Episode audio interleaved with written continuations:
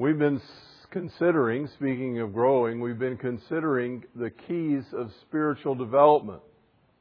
And what uh, we mean by that, what I mean by that is that there are certain ingredients, certain keys that you need in your life if you hope to mature spiritually.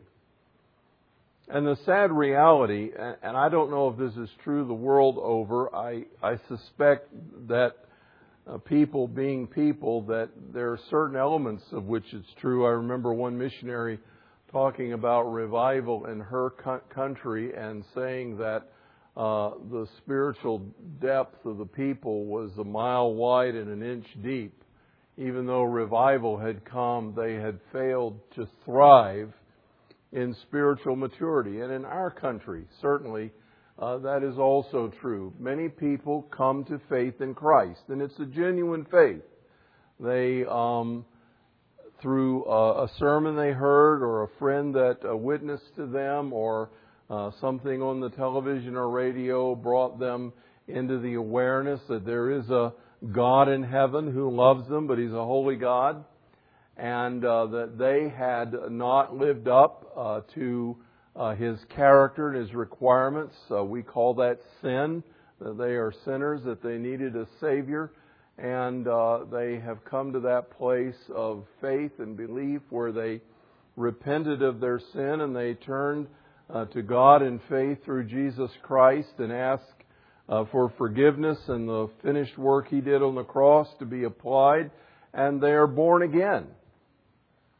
And yet, many Christians have that experience and stop growing right there. They don't go any further. In fact, uh, Paul talks about in Romans chapter 5 as he's taking us in a very linear fashion through the, the awareness of sin to the uh, development of faith toward Christ and ultimately toward the spirit filled life. If you read Romans straight through, you get that explanation rather uh, thoroughly and linearly. In chapter 5, he says, uh, through whom we have obtained our introduction into this faith wherein we stand and we exult in the hope and the glory of God. So, coming to faith in Jesus Christ is only the beginning, it's the new birth. And we are just exactly that. We're spiritual babies when we're born again, and we need to grow. And so we've been looking at what are those essential ingredients that will move us from infancy toward childhood and spiritual adolescence and ultimately toward becoming a mature men and women of faith in Jesus Christ. And we spent the first uh, number of messages talking about the importance of Scripture, how you cannot hope to grow spiritually and be transformed from this world's mindset without uh, building the Word of God into your life, building the teaching of Scripture into your life, learning uh, to know what is in the Bible because God says, My ways are not your ways, my thoughts are not your thoughts. Um, you need to learn my ways as you come to me. Paul says in Romans chapter 12 that we're to be transformed by the renewing of our mind, and it is through the Scripture that that mental transformation and renewing occurs to give us a godly perspective on life. Last week we talked about the importance of corporate worship, how crucial it is that we come together in times of assembly with other believers and we worship God together and we pray together and we study together and we sing together and we read the scriptures and hear messages. And even if that doesn't all happen in the same service, uh, during the week, there should be those times when the body of Christ gathers for fellowship as the writer of Hebrews says, don't forsake the assembling of yourselves together, as is the habit of some. But the tougher times get, all the more as you see the day approaching, because the, the more difficult it is in the world to follow Jesus Christ, the more desperately we need the encouragement and fellowship of one another and the prayers of one another. Uh, it's just essential that we have that. Well, this morning I want to talk about the ingredient of cultivating the habit of prayer. It's one of the keys of spiritual development, and it's just as important as the other two that we've looked at. There has to be in the life of every child of God a cultivation of the habit of prayer if we're going to develop our relationship with God. When you think about it, how do you get to know someone? How does that happen? you, you communicate, don't you? You talk. Uh, you know, it may even start out. I was talking with someone the other day, talking about a pen pal. It may start out as a uh, exchange of letters, uh, but eventually you've got to add some facial expressions and body language to that. If you're really going to get to know someone, you've got to have those face-to-face uh, conversations, and um, you've got to build that relationship over time that is based upon a mutual exchange of your heart and your mind. Sometimes we make prayer into this complicated spiritual mumbo jumbo, uh, you know, and really it is nothing more or less, as wonderful it is when you think about it, but it's nothing more or less than having a conversation with God, talking to Him, and listening to Him talk to us. It is, in fact, a two way street. It always disturbs me when someone says, I'll say some prayers for you. It's like, oh, what are they going to really do? Um, because if you say a couple of prayers that you pick out of a book, I'm not saying that that can never be meaningful, but uh, so many times people think that I can say this prayer or that prayer and I'm going to kind of build some brownie points with God on your behalf, as opposed to I am going to be praying for you. That gives me a little more comfort because it makes me feel like they're going to talk to God on my behalf. And so, you know, a lot of times we we think of prayer in mystical terms that it is not, instead of mystical terms that it is, because prayer is a mystical experience. We're communicating with the God of heaven. But by the same token, it is no more complicated than a good conversation. It has many facets to it. And I mentioned this morning in the outline that there are three kinds or qualities of prayer that should be built into our lives as a factor in developing spiritually. And the first one is probably the one you're most accustomed to hearing because everybody talks about this when they talk about discipleship, and that is developing appointed times for prayer and intercession uh, that you have in the day. Uh, sometimes people call it a quiet time, and they incorporate Bible reading and prayer together and say, you know, you need to have a quiet time, and they give a definition to that. I want to be careful this morning not to give you the impression of some kind of legalistic um, chart that you check off, you know, like I did my chore today kind of thing. Um, that you think of it as an opportunity that you have set aside to meet with God. You know, when you get with a friend that you really enjoy, do you think of that as a chore? Oh, I got to go have coffee today. you know, I mean, we, we don't view that that way. We think, wow, I, I have a chance to go visit with so and so today. I'm really looking forward to that. And it's something that we're anticipating. Our times of prayer should be like that appointments that we have set aside to talk with God. Uh, you can have your coffee if you want while you're doing that, but setting aside that time to spend time with God. All the model characters in the scripture had these kinds of times in their day. When you look at the life of Moses, it's a very fascinating story in Exodus chapter 33, where it says uh, they were in the wilderness. They'd already gotten out of Egypt. They're in the wilderness, and there was a tent of meeting that was pitched outside the camp. And the scripture says that Moses would go out to that tent to meet with God.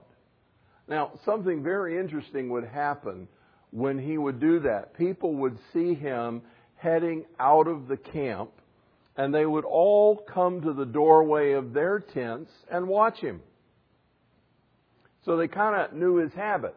Doesn't that imply that to you? Uh, they would come to the door of their tent and they would watch him. And when he got to the doorway of the tent of meeting and he would go inside, the scripture says that pillar of a cloud that followed them by day, which was representative of the Shekinah glory of God. That pillar of cloud would come and descend and stand in the doorway of that tent of meeting. And all of Israel would be so impressed by that that they would worship God in the doorway of their tents. I mean, can you see what's happening? You know, they've watched Moses uh, go out to this place and he's gone inside to talk with God, and here comes the Shekinah glory dwelling in the doorway, and they would say, Wow, that's just amazing. Our leader ha- has this special time with God.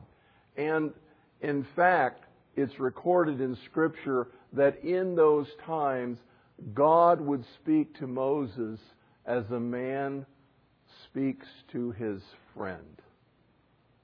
And that was Moses' example that the uh, people of Israel could count on. David had special times of prayer. He talked about uh, arising early. Early will I seek you, O Lord. And in Psalm 57, he says, I will awaken the dawn with my praise. Do you know what it means to awaken the dawn? It means to get up before daybreak and to spend that time in God's presence. Someone that was uh, in our 8 o'clock service uh, was telling me that they, they work the early shift. They have to be to work by 5 o'clock. And so they get up at 2.30 in the morning and get ready. And then they drive to their place of work early and in the quiet of the dark, in the early morning hours, they sit in their car and spend that time with God. Uh, I don't know too many people that go to work at 5 a.m. that that would get up at 2:30 so that they could have their quiet time. But that was important to this person. Daniel uh, had such a consistent life of prayer that, uh, well, we're going to see in just a moment that it was actually used against him. And he was so consistent with it that his enemies could count on his habit unchanging. In the life of Jesus, uh, we read in that Last Supper moment where he went with his disciples and they went to the Mount of Olives to this place where he prayed three times, Father, if possible, let this cup pass from me. You all know that story. And we read that so many times with our attention focused on the passion of Christ and the arrest and the crucifixion. And that's kind of where our focus is, that oftentimes we overlook the little phrase that says, He went to the Mount of Olives as was his custom. As was his custom. That was not the first time he had been there. It was his habit to go there when he was in that area. It was his habit to go there and spend that time in communion with his Father. And when we have these special times of prayer, the Bible gives us insight into the kinds of things we ought to be talking to God about. We ought to be talking to Him about people that we know that do not know Jesus Christ. We ought to be asking for the work of the Holy Spirit in their lives. We ought to be praying for a witness in their lives. We should be willing to be that witness. We should be praying for opportunities that will give us a, an insight into sharing Jesus Christ. We should be looking for those kinds of chances and asking God to create them. We should be praying over our ministry. I know when I say that that many of you think, well, you're talking about yourself now because you're the guy with the ministry. But I'm talking about all of you. Every one of you here this morning has a spiritual gift from God. Every one of you has some way that God is using you.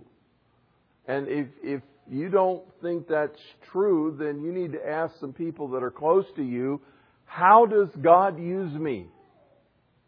Find out the answer to that question and learn how God has equipped you and gifted you to make a difference in the lives of other people.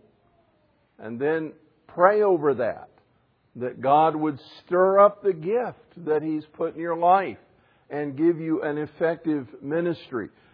We should use these times to pray for guidance. How many of you always know exactly what you ought to do every time? You know, most of the time I don't have a clue. I need to get some insight from God before I take the next step. And we're invited. If you lack wisdom, ask God. He gives to everyone who asks Him liberally, and He never chastises us for doing it. He never says, Look, dummy, when are you going to figure this out for yourself? I mean, how come you're bothering me all the time with all these dumb questions? You know, He says, Come to me. I will counsel you with my eye upon you. I'll give you guidance. I'll show you what to do. Lean on me. Don't lean on your own understanding, but, but in all your ways acknowledge me. I will direct your paths. I'm here for you. We should take time every day to seek the face of God concerning the direction of our lives. And on and on it goes as we pray for political rulers and spiritual leaders. Now, you know, there's a couple of things I want to mention here that I think are really important because if, if you don't balance what I'm talking about with some other factors, uh, you're going to get hung up. If the devil can't keep you from having a quiet time, then he'll beat you to death with it. I mean, that's, that's the way he works. Are you with me? If he can't stop you from doing something, he'll just wear you out doing it. One way or the other, you know, he's going to kind of get you to give up. Okay? And I remember being in high school, and I had this high school English teacher whom I loved dearly, and I still love and appreciate her. She was a powerful spiritual influence in my life. And she was a pastor's wife, and she was uh, committed to the Lord, and she, it was public school, but she was open about her faith in Jesus Christ. Um, being an English teacher, she always had good books to read, and she made sure that her uh, borrowing bookshelf was sprinkled liberally with books that uh, pointed you in, in the right direction. Uh, she was just that kind of person. And one day I was talking with her, and she was talking about having a quiet time, and she said, you know, she said the other day I uh, I woke up and I, she said I got up a little late, and um, I I kind of felt like I was under pressure. And I was trying to get ready, and I felt like I didn't have time to have my quiet time. And she said I had this little voice saying to me, "You need to stop and spend time with me." And she said I just kind of ignored it, and she said all throughout the day I kept hearing this little voice say, "Come, come aside and spend time with me." And she said I just kept, kind of kept pushing it off. And she said later in the day I was fixing dinner and she said I, I pulled a pan of hot oil off the stove and I burned my arm. And she said, and then later in the day I stumbled on some steps and I skinned my shins and and she said I was reminded that I should have spent time with God in that morning. And I thought, what is she saying to me?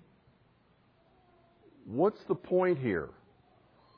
I think she knew better than to say that God was punishing her for missing her quiet time. I, am not sure she was saying that, but it still kind of came out like if you don't have your quiet time, bad things are going to happen. And I don't want you to have that kind of thinking in your mind. We're real people. You know, a couple weeks ago I got the flu. I didn't feel like doing anything. In fact, I didn't even know if it was morning or night for a couple of days. I was just sleeping uh, when I wasn't fevering. And God knows that kind of stuff. God understands our lives. I'm not talking about being so rigid that you live in fear if you miss a day. God has not given us a spirit of fear, but of love and power and of a sound mind. You know, and the other thing is that we don't get into such a, a bind legalistically that, okay, I have to have 30 minutes with God and I'm going to check my clock now and I'm going to start and I have to spend 30 minutes in prayer or I haven't done my duty. If, if you begin to think like that, you know, you will eventually burn out. When I was in college, I had such a desire to do all the right things that were pleasing to God. And every time somebody had a suggestion, I would add it to my quiet time. So I was memorizing two verses of Scripture a week. You know, that's a navigator method. Except, hey, if those ordinary Christians memorize two a week, I should be able to do 10 a week. Right? So I'm going to do 10. And then I'm going to have this prayer list because somebody said you ought to have a prayer list. So I keep a, a prayer list and I write down everybody that asks me to pray for them. And pretty soon I had a list so long that about all I had time to do in an hour was say, Lord bless Mary, Lord bless Marge, Lord bless Pearl, Lord bless Tom, Lord, you know, and it was like, I'm not praying. What am I thinking? I don't even have time to think about these people. I'm so busy praying for them. I have no idea what's going on in their life. You know, and then I had to add a certain amount of scripture, and then I had to follow the Acts formula of adoration, confession, thanksgiving, and supplication, and, you know, go through all of this stuff, and pretty soon, my quiet time was 90 minutes long, and it was a drag. I mean, I just dreaded spending time with God. That's not what it's all about, friends. It's looking forward to having a conversation of God and I, with God, and I'm so glad that He ultimately brought me to the place of freedom. And I could say, Lord, why don't you bring to my mind the people you want me to pray for? I'm going to trust you to do that. Because if I leave it up to me, I, am just gonna I'm gonna go crazy with this thing, and begin to loosen up and have conversations with God. Have I made my point? It is very important to set aside time to spend with God. It is very important not to turn it into a chore or a legalistic uh, kind of uh, almost obsessive compulsive thing that you have to check off in your life or a fear. It's supposed to be communion with the living God. As I mentioned, Daniel was so consistent in his times with God. In Daniel chapter 6, there's an interesting uh, story given about how, uh, you know, Daniel kind of came from behind. He was the underdog. And yet, because of his dependence on God, he had great wisdom and he was an interpreter of dreams. God gave him the understanding of dreams. And it wasn't long before he came to the king's attention. And the king really found that Daniel gave him good answers. Now, you know what happens when this guy from the other side of the tracks goes to Washington and suddenly becomes the fair haired favorite boy? You know, everybody in Washington gets jealous they're not glad that the president has a good counselor. They're angry that it's not them. And so that's exactly what happened in Babylon. The other leaders got jealous of him. And so they tricked the king into creating a law that would trip up Daniel. He was so predictable in his habits of prayer that they had the king enact a law that he should be uh, adoring the king at the specific time that they knew he would be talking to God. And when this law got passed, the scripture says, as was his habit, he went out on the balcony in the open and met with God because he did that three times a day like clockwork. And sure enough, uh, they were watching, and as soon as he messed up, they brought it to the king's attention, and that's how he ended up in a lion's den. And you know how that story turned out. Um, he he came out of it pretty well, but he was that predictable in his times with God. A great example of a person who made time for God in his life. Well, that's one kind of prayer that we need to build into our spiritual development is times that we have set aside to spend in the presence of God. There are other kinds of prayer as well that need to be built into our lives. Urgent kind of crisis prayers and protracted times of prayer for special occasions. Nehemiah comes to mind as a great example of the guy that knows how to pray uh, those emergency prayers. You find in Nehemiah chapter 2 that he was a cupbearer to the king. Those of you that have heard me teach on Nehemiah before, you've heard this, so just ignore it because there's a lot of people here today that haven't. But in those days, um, if you showed up in the king's presence and you weren't glad to be there, it could literally be off with your head. I mean, the king was such a powerful figure and frankly so stuck on himself that if you showed up, you should be delighted that you got an audience with him. And so Nehemiah was a guy that had his attention every day. And every day he would show up in his presence exuberant and bright and cheerful and excited to be there and ready to not just test his drink to make sure he wasn't being poisoned, but but to counsel him because he was kind of a confidant. And on this particular occasion, he had received a report that his people and, and, and the people back in Jerusalem, uh, the, the city was in shambles, the people were uh, broken down and discouraged, and it made him so sad that the next day when he went into the king's presence, his grief was shining through. And the king said to him, uh, Nehemiah, what is this I see in you? This is nothing but sadness of your spirit. You know, and Nehemiah's like, oh no, uh, what's going to happen? But the king knew Nehemiah well and had compassion on him.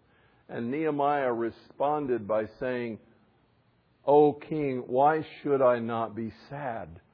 When the walls of my ancient city are broken down and burned with fire, and the people are discouraged and disheartened, my father's people and the people of my heritage. And the king said, Nehemiah, what would you like me to do for you? Wow, wide open door. And what does Nehemiah do? So I prayed to the Lord and I said to the king, there are times when we have a moment when we only have seconds to respond. And we need to pray to the Lord and take action. And it should be our habit, because we've cultivated a relationship with God, it should be our habit to pray in those moments. Now, let me say by contrast, some people, when startling things happen to them, say, Oh God. Well, they're not praying. In fact, they're actually taking God's name in vain. I don't know if they've consciously thought about that, but I have to tell you that it, it hurts me to hear uh, people use God's name like that. Uh, I would rather have you use a word that begins with H or D or S or F than to have you use a word that speaks the name of God in such a trivial fashion. It's actually, it's actually wounding to my spirit. And I don't think I'm prudish. I just love the Lord and I don't like to hear his name taken trivially. However, it is entirely appropriate when we're confronted with a sudden emergency or a sudden opportunity to say, Oh Lord, help me, guide me, direct me, meet me, intervene, or like Peter did when he got out of the boat and started to sink, help me because I'm in trouble. It's appropriate to instantly turn to God. For about 20 years, I served with one of the local rescue squads in 911 responses as a paramedic, and I can pretty well tell you without uh, any uh, question of the accuracy that I never heard the tones go off and responded to a call that I didn't pray for God's intervention and God's wisdom and God's help as I went to that call and during the call. You know, if if we needed to start an IV on someone and they had no veins that we could find, you know, I would say, Lord, help me find a vein. Lord, help me get this in. Lord, help me intubate this person. Lord, give me wisdom here. Lord, let this defibrillator work. Lord, help us get this person out of this car. I was constantly asking God for help throughout the process of the call because my awareness was I needed God's intervention. And I'm not saying that my colleagues weren't competent, they certainly were, but I would like to believe that there was an edge that I had because I was waiting on the living God to get involved. I didn't have a lot of time to stop and pray. There was no closing the eyes and bowing the knees or bending, folding the hands. But as action was being taken, Lord intervene in this situation. Other times we have situations in our life that are unusual. They can be called a crisis, but they're not an emergency crisis right now, they're more of something that's coming up on the horizon, and we need God's direction. You find in Daniel, again, I pick on him because he's a great example, but in Daniel um, chapter 10, you find that he says, for 21 days, he fasted and prayed and sought the Lord because he needed an answer to something that was disturbing his spirit. You know, that passage in Daniel introduces us to an interesting kind of fast also. Some people have called it the partial fast. What Daniel says is, I took no pleasant food. That means he didn't eat any desserts or fancy steaks or barbecue ribs. No, well, he probably didn't eat any ribs anyway because he was a good Jew. But um, he did not take all of that rich, fancy food. It was kind of like bread and water. In other words, he took just what he needed for enough energy to get through the day, but he focused his attention on spending time in God's presence for a protracted period of time because he needed an answer from God. A lot of people are confused about fasting. You know, you kind of wonder is this like a hunger strike where you try to twist God's arm? If I don't eat for long enough, will He answer me? You know, will He give me what I want? And that's not what fasting's all about at all. In fact, The whole point of fasting, whether it's partial or total, is in essence to say to God, God, this is so important. It's more important to me than food. I want to take the time I would spend eating and I want to focus on you. I need an answer to this. And I don't want any distractions. And I'm giving myself to it because I really believe that I need to hear from you in this case. The scripture says, You will seek me and you will find me when you search for me with all your heart. And there are times when you have to get the distractions out of your life in order to focus with that intensity. Daniel spent 21 days of protracted, intense prayer asking God for an answer. Now, I think he went to work. I think he did his normal duties in the kingdom. I think he carried out his responsibilities. But every moment he had extra, he was focusing on God. I need an answer. We need to learn both kinds of urgent prayer. And finally, there's a sense of developing a God consciousness and continuous prayer without ceasing. Paul says, 1 Thessalonians 5:17, pray without ceasing. Pray without ceasing. How do you do that? Well, are you aware of the presence of God in your life, moment by moment? Jesus says, Abide in me, and I in you. As a branch cannot bear fruit of itself unless it abides in the vine, so neither can you unless you abide in me.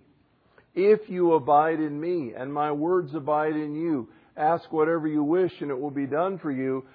By this is my Father glorified, that you bear much fruit and prove your relationship with me as a disciple. Are you aware of God's presence in your life every single moment? Do the things that you see cause to arise in you spontaneous worship? Do events that happen in your life of a blessing prompt you to thank God on the spot? Is it your habit to be aware that He is involved in your life? David said, Lord, you know my thoughts before I even think them. Lord, you know the hairs of my head. You know when I sit down and when I stand up.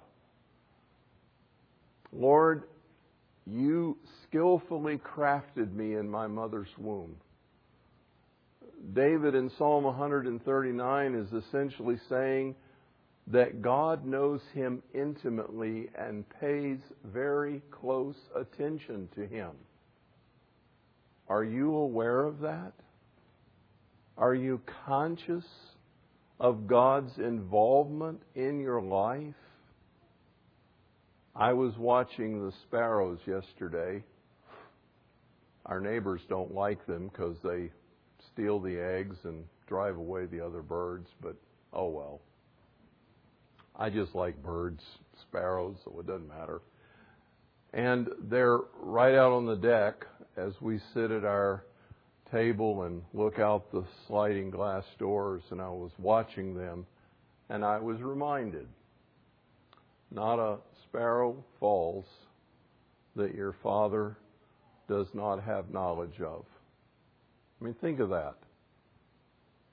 Jesus says in, in, our, in our vernacular, aren't two sparrows sold for a penny?